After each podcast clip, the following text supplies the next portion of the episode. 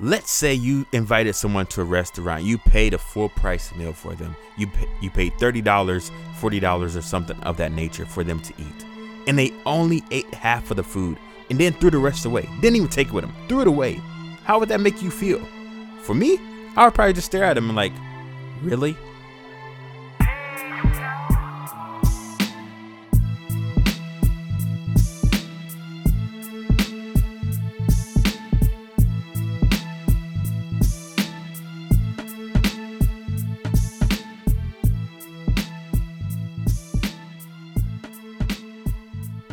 Joel chapter 2, verses 12 to 13 reads Even now, declares the Lord, return to me with all your heart, with fasting and weeping and mourning.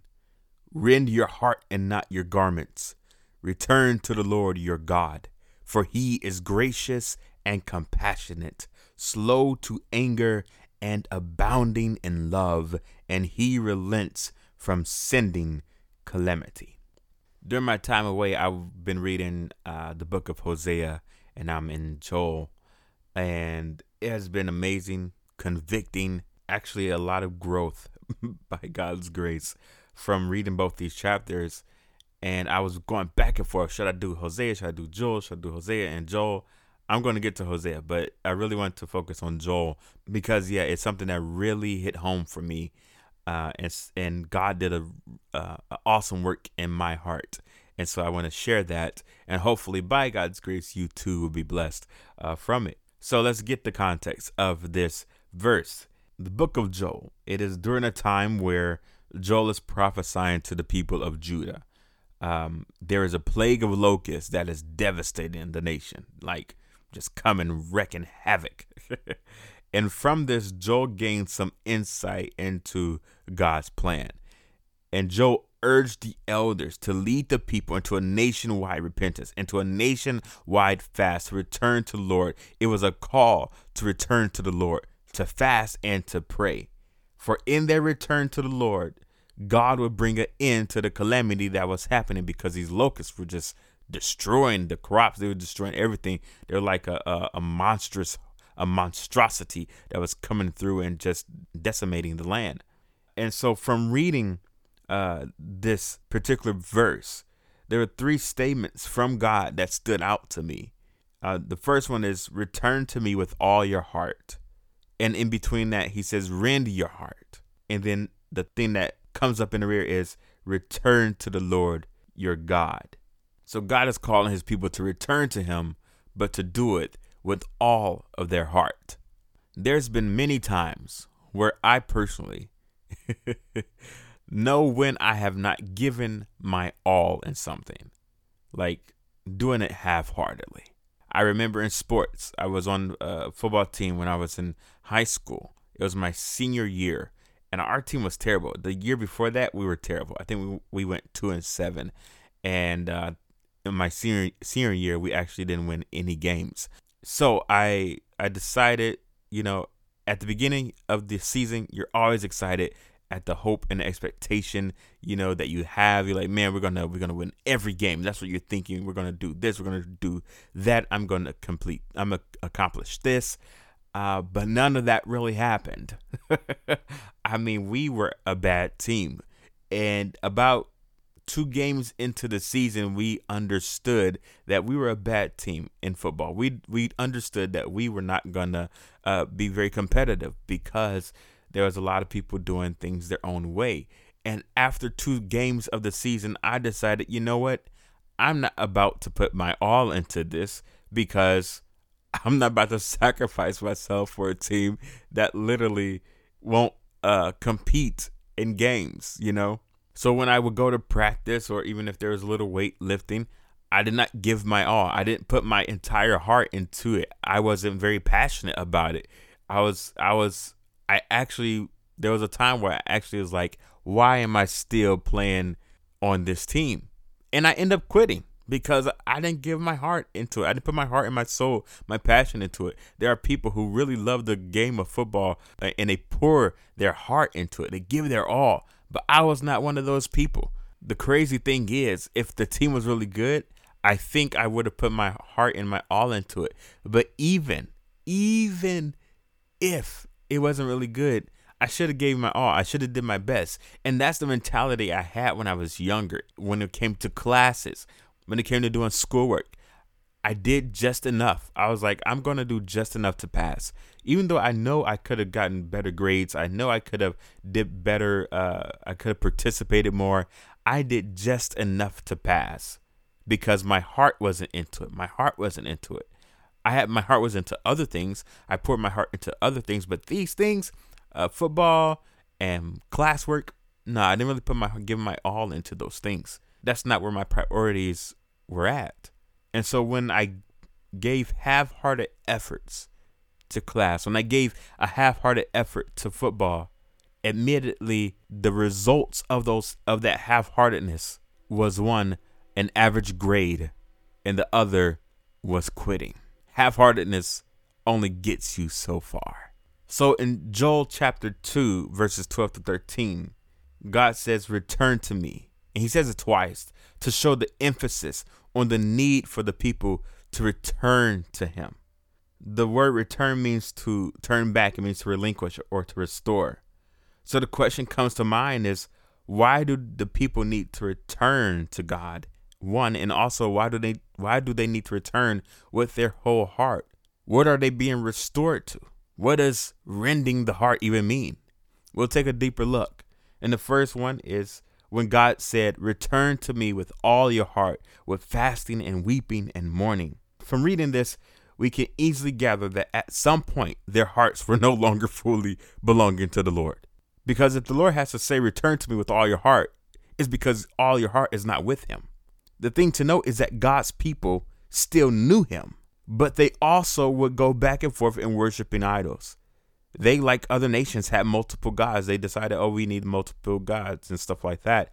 And they just lumped yahweh. They just lumped god of all creation into these other idols. And it's like these are our gods. But god was like no. Put no other idol no other god before me and return to me with your whole heart. There was no room for half-heartedness in this relationship with god so, from that, what we can apply in our lives is knowing this we can know God, but does He have all of our hearts? We can know God, but that doesn't mean He has our entire heart. If God does not have our whole heart, then we need to return to Him. It's not good enough to have a half hearted relationship with the Lord. That's not how this works. I mean, if you did, what would those results lead to? An average relationship?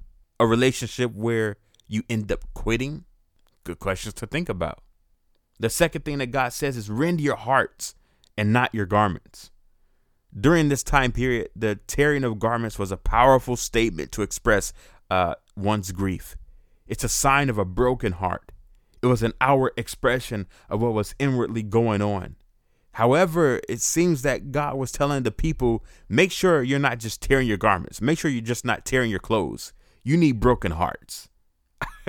you know, you can, you know, if you're making an hour expression, but nothing, nothing inwardly is happening, then your hour expression means nothing. God wanted hearts that were broken for abandoning, abandoning Him. He wanted hearts that were uh, stricken with grief for neglecting the relationship with Him. For us, we need to remember what is written in Second Corinthians chapter 7 verses 10 through 11. It says godly sorrow brings repentance that leads to salvation and leaves no regret. But worldly sorrow brings death. See what this godly sorrow has produced in you earnestness, what eagerness to clear yourselves, what indignation, what alarm, what longing, what concern, what readiness to see justice done. At every point, you have proved yourselves to be innocent in this matter. The byproduct of a heart that has been torn, broken, and stricken with grief or godly sorrow is zeal there will be an eagerness, an earnestness in your life to show that the show the fruits of your repentance, to show the fruits of your returning to the Lord. And number 3, God summed it up by saying, "Return to the Lord your God." For he is gracious and compassionate, slow to anger, and abounding in love, and he relents from sending calamity. The Lord reminded and assured his people of his nature, that they could return to him because he is gracious and compassionate. And for us, it is also important to understand and know this that we need to return to the Lord. And we too can be sure and assured of his gracious and compassionate nature. He won't hold a grudge against you once you return to him. once you return to him with your whole heart, he just wants you to come to him. And I wonder if that's a reason why some of us really don't return to the Lord, especially when we feel uh, like we have sinned against him or we feel like we have not given our all to him. I wonder if we don't really return to the Lord right away because we don't understand his nature and his character. Yes, God is a jealous God. I'm not, uh, don't get that twisted. Yes, God, he is the righteous judge, and we will all be accounted for the works that we do. I mean, you don't want to stand in the way of his wrath. you don't want to be there. He is also loving and compassionate. He is long suffering. He is gentle, can be. and so we need to be reminded of his nature. And I wonder if the reason why some of us don't return to the Lord in earnestness or with godly sorrow is because we don't understand his nature. We don't understand him fully. And so my my my encouragement to those who are listening, if you are listening, and you're like, I can't really go back to the Lord yet. I can't pray to the Lord yet. I can't. Uh, I'm I'm scared to go to the Lord because of you know I have these thoughts of I have these wicked thoughts or I have these terrible thoughts towards other people. I can't approach the Lord because I have not been reading my Bible. I can't approach the Lord because I haven't been listening to the things I should be listening to. I haven't approached the Lord because I'm not doing what He have called me to do and I've been disobeying him. I can't approach the Lord. Well, let me encourage you with this. You can. Not because of who you are or what you did, but because of Christ Jesus. If you believed in your heart, confess with your mouth that Christ Jesus is Lord and Savior and God, then you can return to God at any point. Don't let the opportunity slip. You can because of the blood of Christ Jesus and what he done.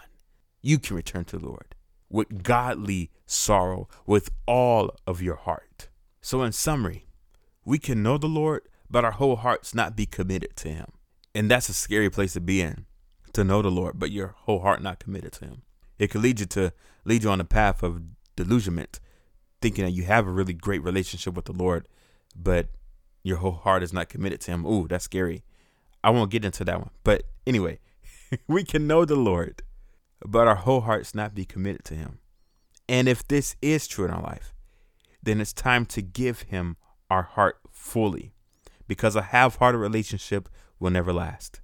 And we too need to rend our hearts, have godly sorrow that leads to repentance and returns us to the Lord who is gracious and compassionate.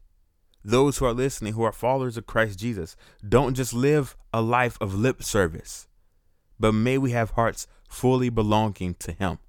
The beautiful thing to think about is this God gives us all of Him. He's not half hearted when it comes to having relationship with us. He's not half hearted at all. He does everything with all his heart. And he showed this to us by laying down his life for us, even while we were still his enemies.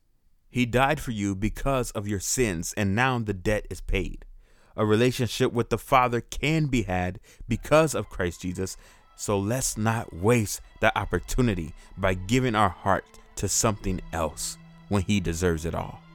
And I pray that our hearts will be fully His, even mine. This is something that the Lord has taken me through. You know, my heart wasn't fully committed to Him.